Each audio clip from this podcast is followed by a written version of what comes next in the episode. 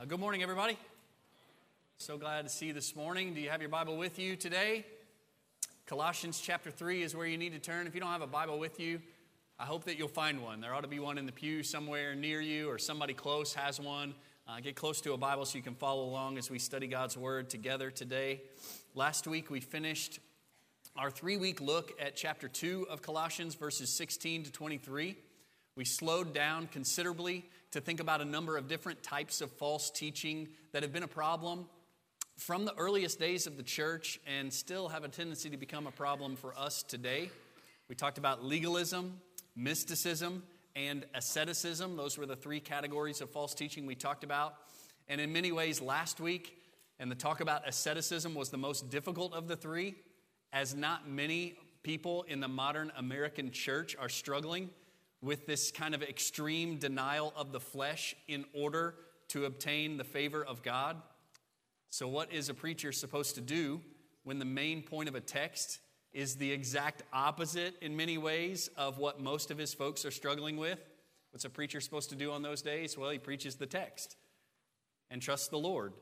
You make the application that the texts make, and you also make secondarily the application that people need, but we let the text speak for itself. And through all of these three weeks, one message has been ringing through it all. And it comes straight from Colossians chapter 2, verses 9 and 10. Look at it in your Bible or on the screen. It says, For in him, that's Jesus, in him all the fullness of deity dwells in bodily form. And in him you have been made complete. And he is the head over all rule and authority. One of the ways I've said this several times now is that Christ has done it all. And in him you are complete. There is nothing you can add beyond what He has done and what you have been given in Him. And there's nothing more you need than what He has done and what you have been given in Him. In Christ, you are completely saved, completely forgiven, completely raised from the dead, completely victorious. In Christ, we have all that we need. Specifically, last week when we talked about asceticism, I told you that all Christians are called to some self denial and certainly not to self indulgence. But I told you there's a way to deny yourself that is right and good and proper and makes much of the Lord Jesus Christ. But there is also a way to deny yourself that is ugly and makes much actually of yourself and very little of Christ. And I told you that if you find yourself indulging the flesh, like seeking the satisfaction of the flesh in an effort to find ultimate satisfaction, which is probably most people in the room, then the call is to set your eyes on Jesus and deny the flesh, fast and focus, sacrifice and serve. Your fleshly pursuits are a distraction to Christ, to your focus on Christ. Now, if, on the other hand, you find yourself denying the flesh in an effort to find satisfaction, I told you last week set your eyes on Jesus and have a milkshake like have some kind of fleshly delight because your fleshly pursuit in even in denying the flesh your fleshly pursuit can be a distraction to your seeing jesus clearly. I told you also that harsh treatment of the body does not always indicate spiritual maturity. And it does not help with fleshly tendencies. What helps with fleshly tendencies is being in christ jesus having a new heart by god's grace and living for Jesus by faith. Well, this week, what we're going to do is move on to what is really a whole new part of this letter. In his letters, Paul typically spends the first part laying out doctrinal truth that people need to know. We sometimes call this part instruction or exposition. Then, somewhere in the middle of the letter, he will often shift gears and tell people how to live in response to that truth that he has just shared. We call this part exhortation or application. And this order is significant. Like if, if, if Paul were to reverse things and say, if you'll just live a certain way, then you will be right with God, that would, that would mess the gospel up entirely. But rather, he talks about what God has done for us in Christ and the new identity he has given us by grace. That comes first. The received grace of God by faith in the Lord Jesus Christ. That comes first. And then he says, now that, now that you're a new creature, here's what new creatures live like, right? If you get that backwards, you really undo the gospel. And, and, and you'll, you'll go to hell if you get that backwards. Because that would be a works based, kind of merit based salvation, which is the antithesis of the gospel. So we want to get that order right, and Paul helps us with that. And we're shifting gears now into this next section. Some people will argue, though, in Colossians that that transition actually happened in chapter 2, verse 16. But I think it's probably best for us to see it really happening here because from chapter 3, verse 1 through the end of the letter, it is the imperative mood that, that, will, that will lead the way. It will be kind of command and exhortation after command and exhortation. He is really calling us to action in this text.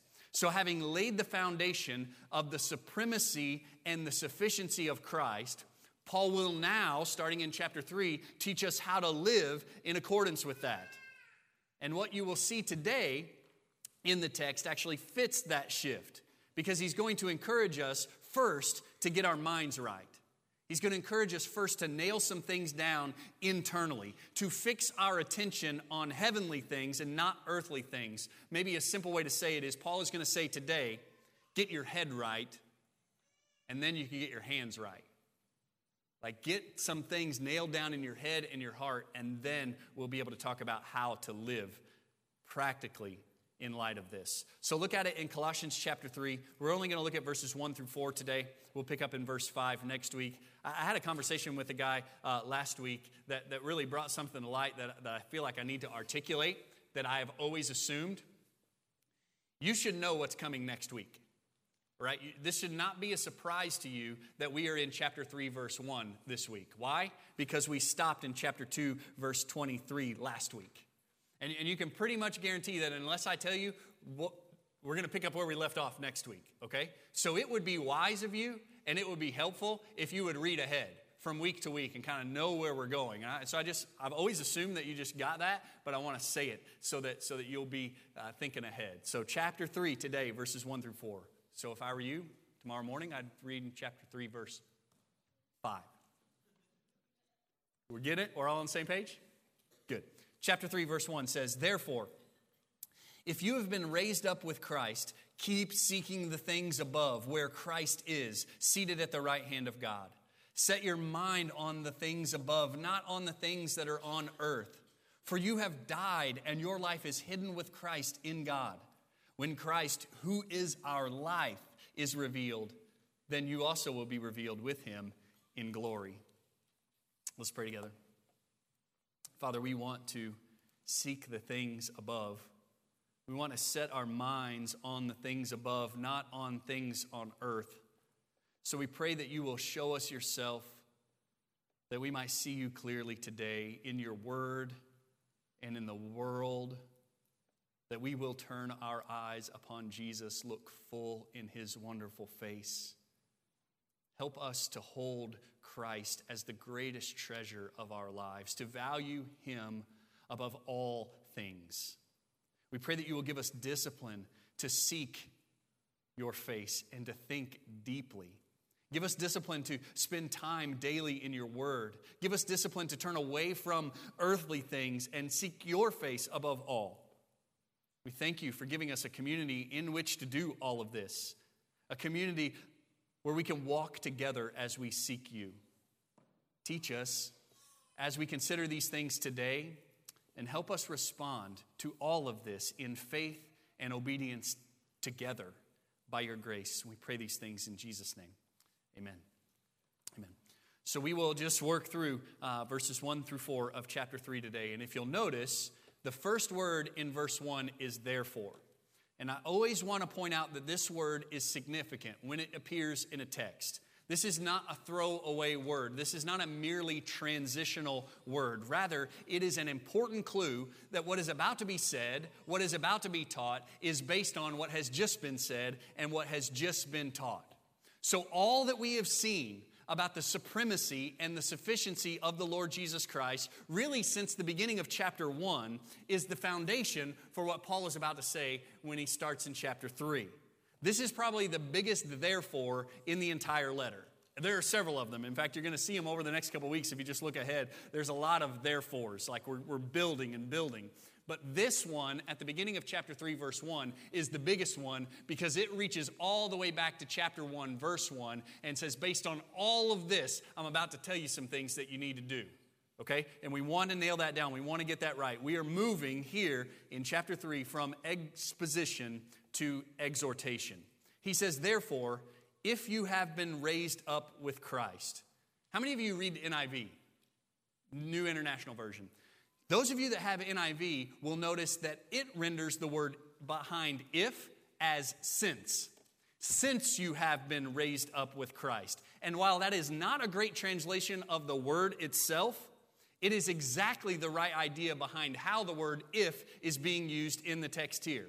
In other words, the actual word in the Greek language is if, right? And that's why literal translations like ESV and New American Standard translate it that way. But it's being used with the sense of since. Does that make sense? Maybe not. That's gold, though. You write that down.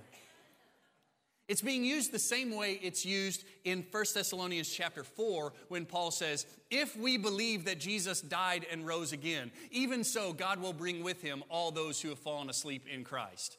If we believe that, we certainly believe that. We certainly believe that Jesus has died and risen again, right? We just sang about that for half an hour. Of course we believe that. So sometimes that word if is used with the, with the uh, feeling of sense, certainty um, of, of the fact.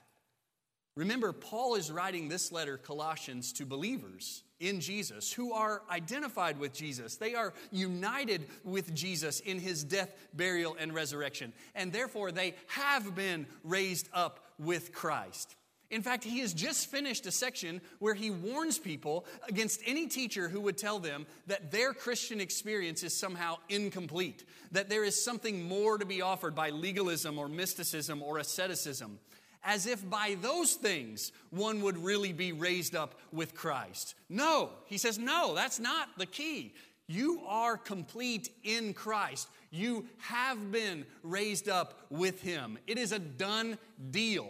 In fact, flip over the page and look at chapter 2, starting in verse 8, and listen to the, to the sense of accomplished fact in all of this. That this, this is true for those who are in Christ. You have been raised up. It's not a question of if, but since you have been raised from the dead. Look at uh, Colossians chapter 2, starting verse 8. He says, See to it that no one takes you captive through philosophy and empty deception, according to the tradition of men, according to the elementary principles of the world, rather than according to Christ. For in him all the fullness of deity dwells in bodily form, and in him you have been made complete. And he is the head over all rule and authority.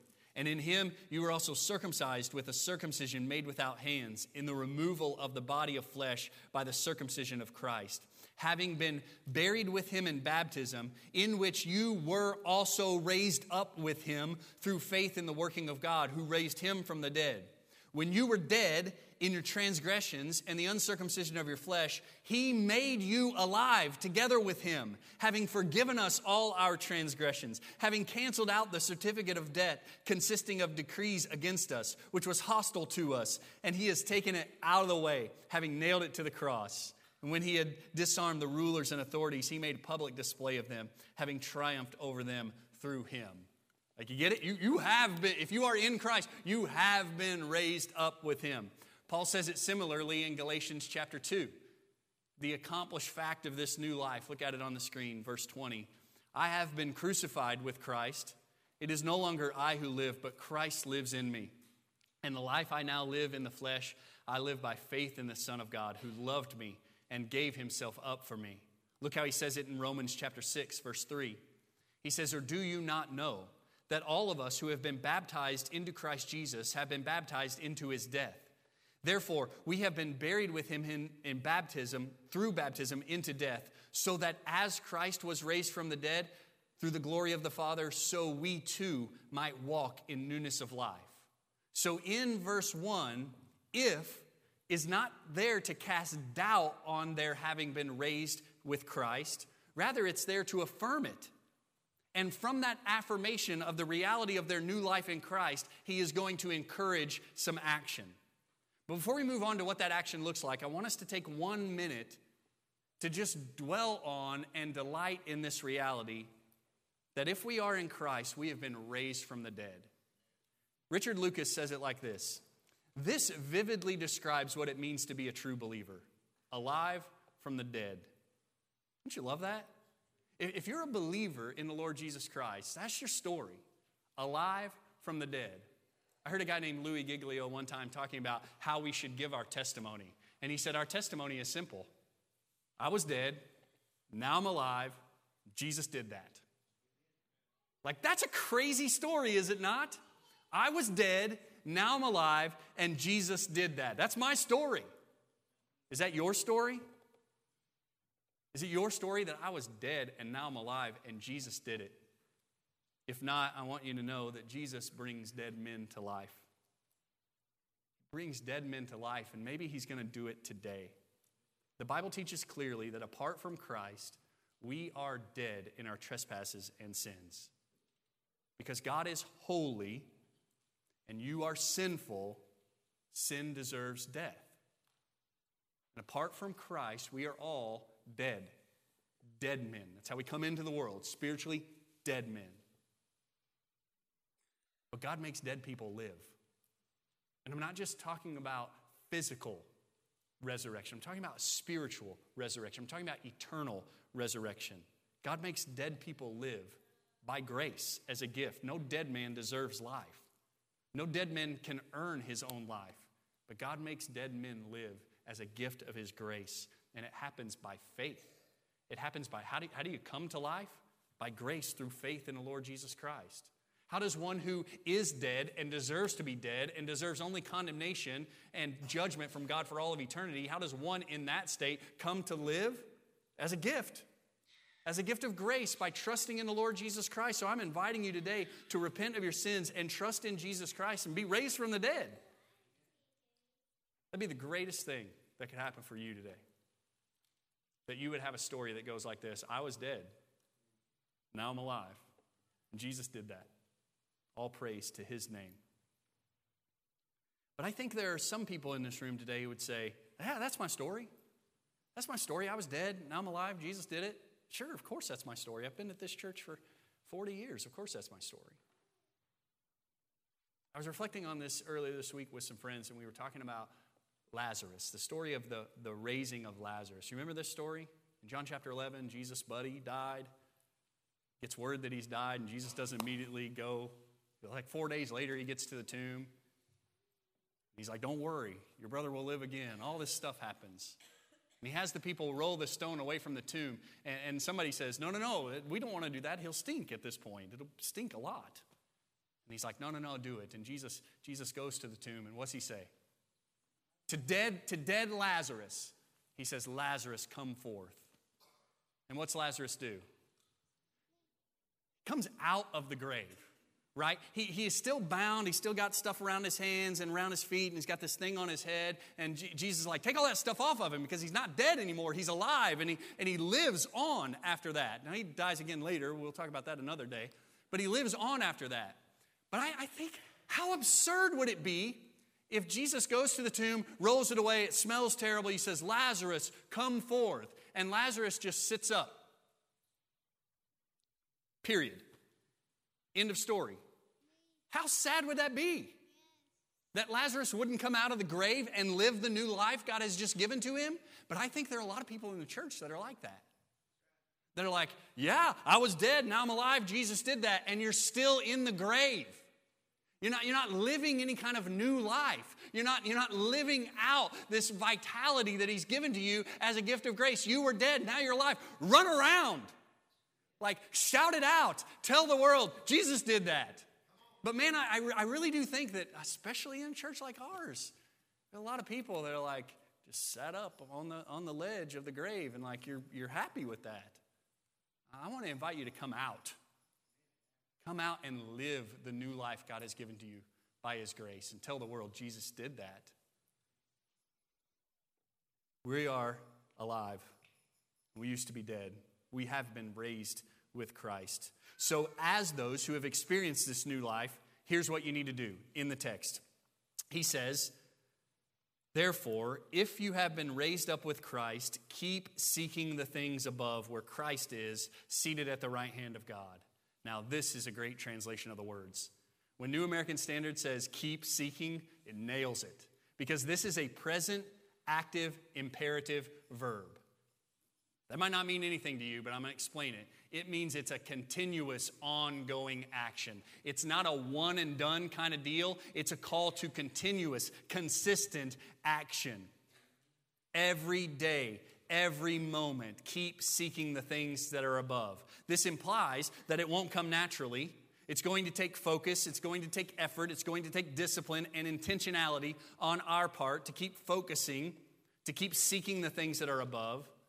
It's a call to action, to consistent action. So, what are these things above that we are to seek? He says, keep on seeking the things above. What are these things above? John MacArthur says this. He says, the things above refers to the heavenly realm and hones in on the spiritual values that characterize Christ, such as tenderness, kindness, meekness, patience, wisdom, forgiveness, strength, purity, and love. Now, I think John MacArthur is right. At least he's on the right track. But I would really hesitate to nail it down too specifically, since Paul doesn't nail it down specifically. He, he doesn't say, keep seeking the things above, which are blah, blah, blah, blah, blah. He just leaves it at keeping, uh, keep seeking the things that are above. In fact, I believe that if we were to get too specific about this, we could fall into a similar unbalanced emphasis that false teachers usually have. In other words, we, we could get all consumed about being patient and forget all about being pure. Something like that. So I think Paul intentionally leaves it quite vague what he's talking about when he says, keep seeking the things above. I think, however, we can say with confidence from the text that he is talking about seeking Christ and all that is associated with him. Look at the way he says it. He says, Keep seeking the things above where Christ is, seated at the right hand of God. So if we're going to seek the things above, we're going to seek Jesus and everything that is associated with Jesus. In Matthew's gospel, Jesus says that himself. At the end of Matthew 6, in the middle of the Sermon on the Mount, Jesus says, Seek first his kingdom, his righteousness, and all these things will be added to you. So, so Paul is just essentially repeating what Jesus said. Like, keep on seeking his kingdom, his righteousness, and all these things will be added to you. Notice, though, at the end of verse 1, it talks about Christ seated at the right hand of God. I want to stop there and just delight in that for a minute. Where Christ is, seated at the right hand of God. That, that, that is a position of power and authority. You realize that, right? Not just anybody gets to sit at the right hand. And if you sit at the right hand, you are the one with power and authority over all things. And Jesus is above all, right? We've talked about the supremacy of Christ in Colossians already. And here, once again, Paul affirms it. He is seated at the right hand of God. But I think what is even more interesting than that is the New Testament's usage of the idea of Jesus sitting. Jesus sitting at the right hand of God, particularly the author of Hebrews, and how he talks about this. He talks about Jesus having offered the once for all sacrifice that cleanses a man really on the inside and provides true propitiation, true atonement. Jesus offered one sacrifice, and then what did he do? He sat down because his work was finished. You realize that an old covenant priest, those Levitical priests in the Old Testament, they never got to sit down. Their work was never done they would offer one sacrifice and immediately start thinking about when's the next sacrifice. Maybe it was the morning and then it was the evening, or even on that great day of atonement, that once a year sacrifice for sins. They would offer that sacrifice and immediately start thinking about next year's day of atonement sacrifice. The old covenant priest never sat down because his work never really worked. But Jesus Christ offers one sacrifice and he sits down. He sits down because it is finished. He says that from the cross. It's done. The work is accomplished. It's completed. And so Jesus sits at the right hand of the Father until he returns to take us home. I love that. I love that he is in power and authority over all things, and he is sitting because his work of sacrifice, his work of atonement, his work of propitiation is accomplished completely. So, Paul is saying here seek him. Keep seeking the things above where Christ is, seated at the right hand of God. Verse 2 Set your mind on the things above, not on the things of the earth. I talked with some guys earlier this week and I posed this question What's the difference between seeking things above and setting your mind on things above? In verse 1, he says, Seek, keep on seeking. And here he says, Set your mind. What's the difference between those two things?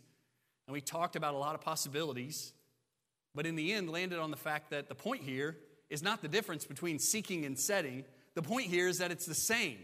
Sameness is the point, and the repetition serves to emphasize the importance of focus in our lives right? Keep on seeking the things above. Set your mind on the things above. It's not that those two things are radically different, but they're exactly the same. And it's teaching us that part of living out this new life that we have in Christ is focusing our attention, focusing our affection. In the world of all kinds of distractions, we've got to zoom in on Jesus. We've got to zoom in on the heavenly things and really focus. I think that's what's going on here. And this word that's translated in verse 2 as set your mind is just like seek in verse 1. It is also present active imperative. It also denotes a continuous ongoing action. And what I want to stress here is that this cannot be passive. It's, it's active voice. It's not passive. It's not as if you get the gift of setting your mind on things above, but rather you are called to do this thing. It is not passive, it is active. It will not happen naturally. Your default mindset will not be on the things above. Your default mindset will be on the things of the earth. And so we are called here to set, keep on setting our minds on the things above. But notice, he takes it up a notch, I believe, in verse 2 when he says, Keep on setting your minds on things above, not on things that are on the earth. Maybe that's the best way to define what are the things above that we're to keep on seeking and keep on setting our minds on? Well, it's not the things below. It's not the things of earth. It's not material things. Cars and houses and lands that are of the world. It's not even immaterial worldly things like position and power and pride. Speaking of pride, those worldly things also cannot be sin, right? We can't set our mind on sin. We've got to set our mind on things above, godly living. And I will tell you, I want to I want to be honest with you in this. This is so hard for me. It is so hard for me to keep on setting my mind on things above and not on things on earth. I struggle with this. I struggle with keeping my focus upward instead of downward. My mind is often consumed by material things, by thoughts of material things. Laura can tell you that on any given holiday that is a gift giving occasion, if you ask me, What do you want for your birthday? What do you want for Christmas? I know. Like, I got a list.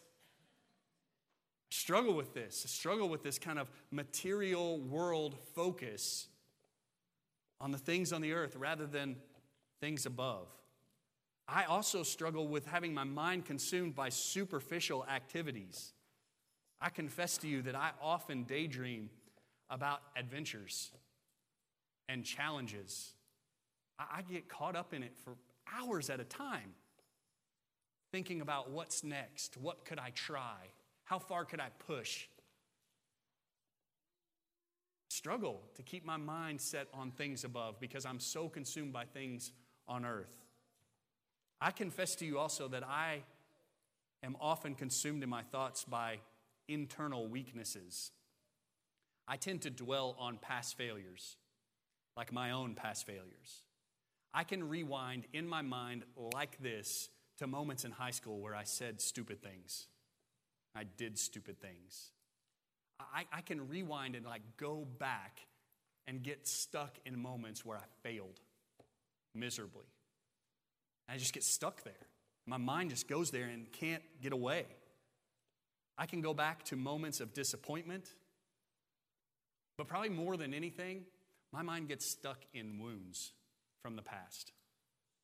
Like I, I can just get stuck in a place, in a memory of being wounded.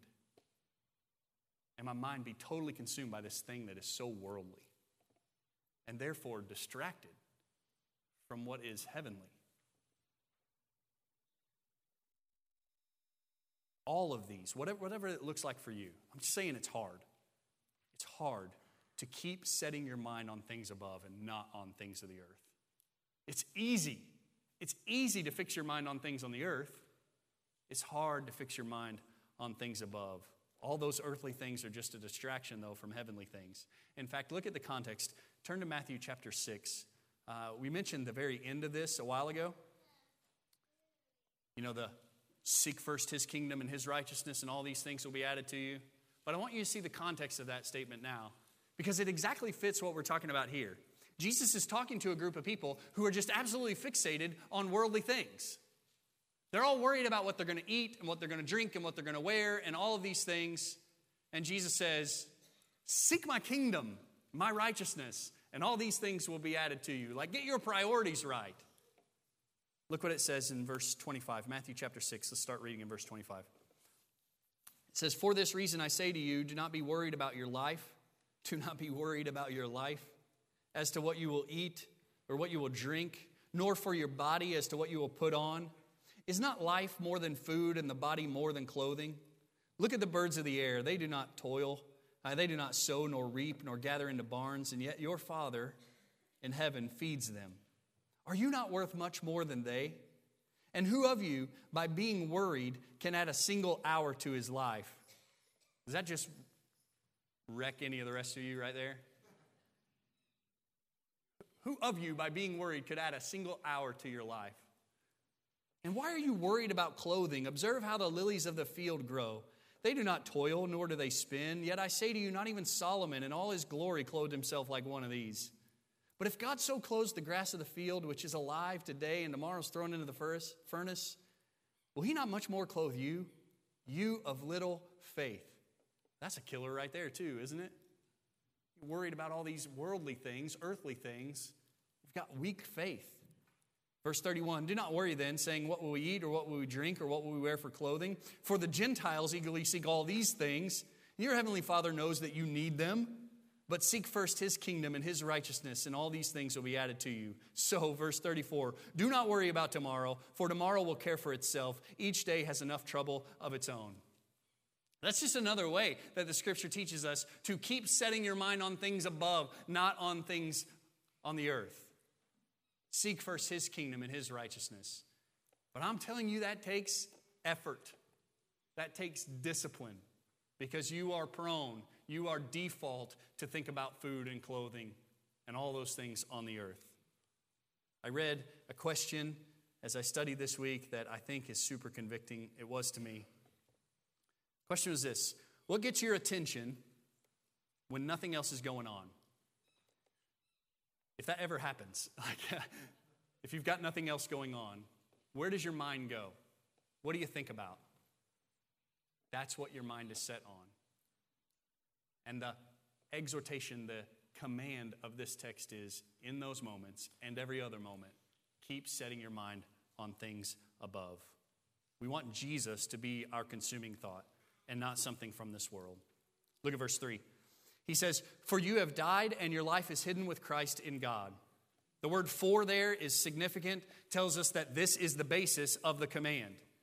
The basis for uh, Seek, keep on seeking, and keep on setting your mind is, is built on this foundation. You have died, and your life is hidden with Christ in God. We're going back to the truths we have spent so much time on over the last several weeks. Even before Christmas, we were talking about these things that you are complete in Christ. There's nothing more that you need, nothing you can add. And notice he says your life is hidden with Christ in God. That's a super interesting way to talk about it. Two things from that little phrase your life is hidden with Christ in God. Number one, there is a sense that all of this is already, but not yet. Like your life is already hidden with Christ in God and not yet to be revealed, because he's going to say that in the next verse, right? Your life is hidden, but when he's revealed, you'll be revealed. And so there is a sense in which our salvation is already done, it's already accomplished, it's already sure and certain. And at the same time, it's not yet fulfilled. It's not yet consummated. And so we wait longingly for that day of fulfillment. Not with doubts about what, where we stand now, but in hope of seeing the fullness of our salvation come to light. Does that make sense? So there's this already not yet tension when he says your life is hidden with Christ in God, but also there is a great sense of security. When he talks about your life being hidden with Christ in God, you need to understand that in the first century, if you had something valuable you didn't take it to the bank. If you had something valuable, you hid it. You hid it so no one knew where it was and could take it away. Because if someone knew that you had something valuable in your house, they could easily come and steal it from you. But if you've got something valuable, you hide it so that it remains secure. And that's, I think, one of the things we need to get from this part of the text is that if we are in Christ, we are hidden with Him. In God, there is a safety and a security to our salvation that He has hidden us away. The word is crypto. The Greek word is crypto. And, and, and when I read that, I thought, well, we talk about that today. We talk about cryptocurrency. It's supposed to be super secure currency, right? That no one can take away, it's totally hidden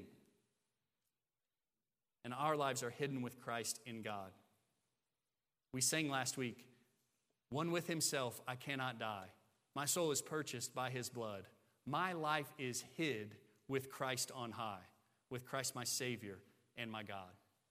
We sang about this glorious truth last week. The reality of our union with Christ, the reality of our union with Christ is the basis for the command to seek the things above, to set our mind on the things above. And look at this hope in verse 4. He says, When Christ, who is our life, is revealed, then you also will be revealed with him in glory. Spend some time chewing today, later, on this idea that Christ is our life. When Christ, who is our life, He is not just an addition to our already established identity. Jesus Christ is our life. He is the fullness of our life. We have no life apart from Him. Notice also, this text teaches that Christ is coming back. When Christ, who is our life, is revealed, then you will be revealed with him in glory. For those who are in Christ, the day of his return be the best day ever. Right? A day of consummation, a day of vindication, a day of victory and celebration for all of eternity when Christ returns to take us home. That's going to be a good day for those who are in Christ, right? You pumped about that day? When we sing about that day, you get excited? The trump shall resound and the Lord shall descend, and it's swell with my soul because my life is hid with Christ on high. For those who are in Christ, the day of his revelation is the best day ever. And for those who are not in Christ, the day of his revelation is the worst day ever. Because it will be for you a day of judgment, a day of destruction, a day of wrath.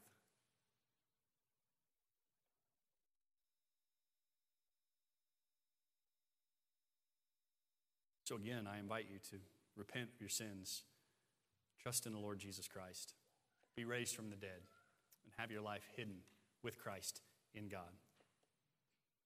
For those who are in Christ, we will be with him in glory. That day is coming. It's sure and certain, and we long for it with eager expectation, right? But in the meantime, we, we wait. I was reading one, one preacher talked about this. He talked about this idea of waiting, and he, and he compared two different kinds of waiting. He talked about rainy day waiting,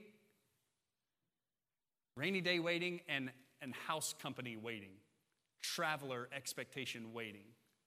Rainy day waiting, what do you do? That's exactly right. You just wait for the rain to stop. And you look out the window, doing absolutely nothing, just waiting for the rain to stop. That is not how we wait for the day of the Lord. We wait for the day of the Lord like a visitor is coming to our house, like the most important visitor is coming to our house. And we are busy and we are making preparations and we are seeking to honor him so that when he shows up, we're ready for him to be there. We, we don't sit with our chin on the window seal and say, Oh, when's he going to come back? That's, the, that's not the picture of our waiting for the day of the Lord. Rather, we're like, oh, who, who needs to know he's coming? And what do we need to do to get ready? And I want to be found faithful when he comes. I want to be found serving him when he comes. I want to be found honoring him when he comes. And so I'm active in my waiting for the day of the Lord. Until that day comes, let us be found faithful, church. Not lazy, not indifferent. So here's the application today. There, there's really one, I, I believe there's one command in this text Focus. Focus on the things above, not on the things of the earth. And so I want to answer the question of how do we do that? How do we have this kind of upward focus? Three things are important. Three things are important to set our focus like this text calls for. First, it comes by prayer. This may sound counterintuitive, but it comes by prayer first. Because it's not natural. It's not natural for us to have this upward focus. It's supernatural, and we're going to need help with the matter. If we're going to have our eyes set upward, we're going to need help to set them upward, and so we need to pray. We need to pray, Lord, show me yourself. Lord, show me yourself in your word. Lord, show me yourself in the world that you have created. Show me that Jesus is the greatest treasure I could ever know. Show me that Jesus satisfies like nothing the world could possibly offer. Lord, help me to see this clearly so that I will set my mind on things above. Prayer by itself is a way of seeking things above and setting your mind on things above. And so, first, this happens by prayer, but it doesn't only happen by prayer. Hear me clearly on that. Do not just pray. It doesn't happen only by prayer. All of this is active. All of this command is call to action. It's not something that we just receive, it's something we seek, it's something we pursue, it's something we sweat over. And so it happens by prayer and it happens by discipline. That's number two. How does this kind of focus happen? It comes by discipline.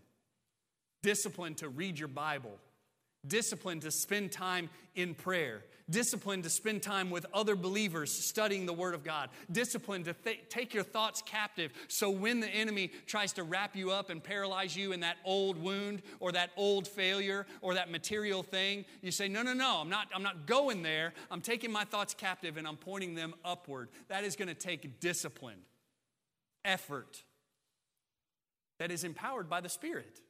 He doesn't leave you alone. Like if he calls you to set your mind on things above, he's going to help you set your mind on things above. You're not going to be on your own in that effort, but it will take discipline. Thirdly, it comes by prayer, it comes by discipline, and I believe it comes by community as well. It is such a healthy thing to see people who have their minds fixed on the Lord and be encouraged by them. Like, you know people like that, right? Seems like every time you talk to them, they're, they're pointing the conversation upward.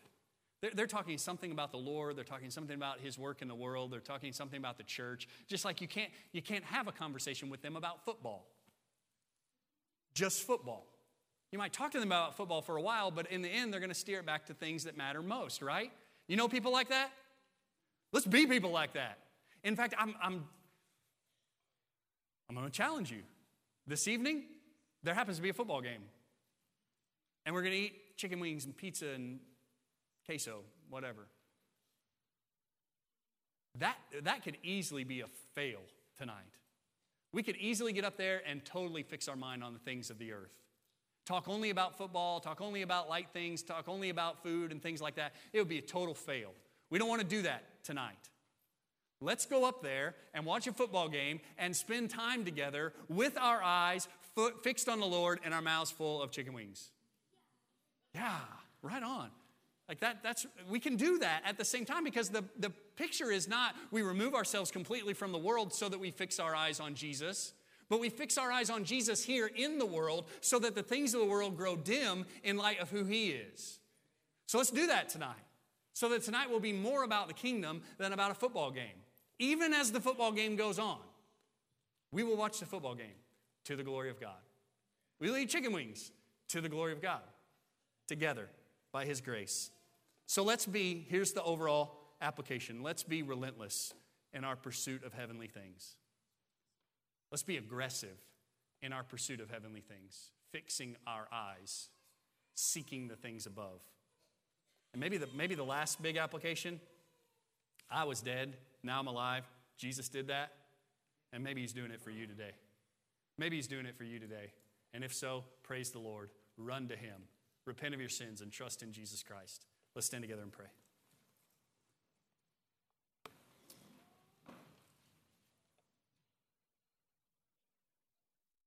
Father, we do want to seek the things above.